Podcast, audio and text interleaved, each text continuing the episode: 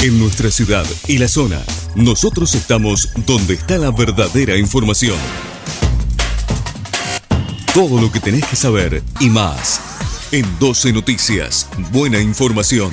12noticias.tv. Estas son las noticias locales.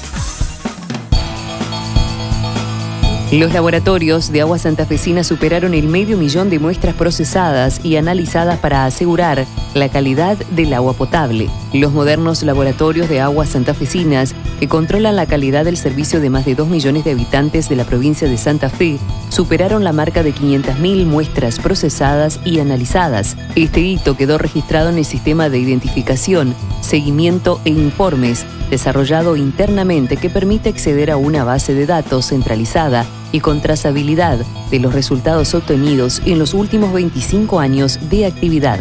En su décima edición, el Triatlón Combate de San Lorenzo reunirá a la élite del atletismo argentino. El domingo 29 de enero, la ciudad recibirá a la élite del atletismo nacional en el décimo Triatlón Combate de San Lorenzo, modalidad sprint que forma parte del Campeonato Argentino de la especialidad y se desarrollará con el auspicio de la Municipalidad de San Lorenzo.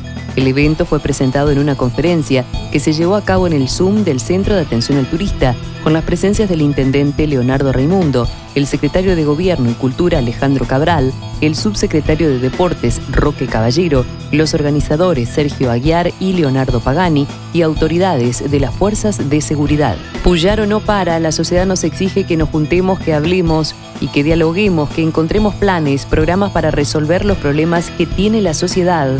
El cónclave, organizado por Evolución, contó con sus principales referentes, entre ellos el precandidato gobernador Maxi Puyaro, Estamos cerrando un año en el que tuvimos mucho trabajo, mucho diálogo con los diferentes partidos políticos y diferentes sectores de la provincia. Creemos que eso es muy importante, expresó Puyaro. Se realizó el lanzamiento de la campaña Tu espera tiene un límite. En el Centro de Jubilados y Pensionados del Sindicato Municipal se realizó el lanzamiento de la campaña Tu espera tiene un límite, con la idea de poner en valor la Ley 13.721 que establece que los ciudadanos y ciudadanas tienen el derecho a no esperar más de 30 minutos en el momento de realizar cualquier tipo de trámite.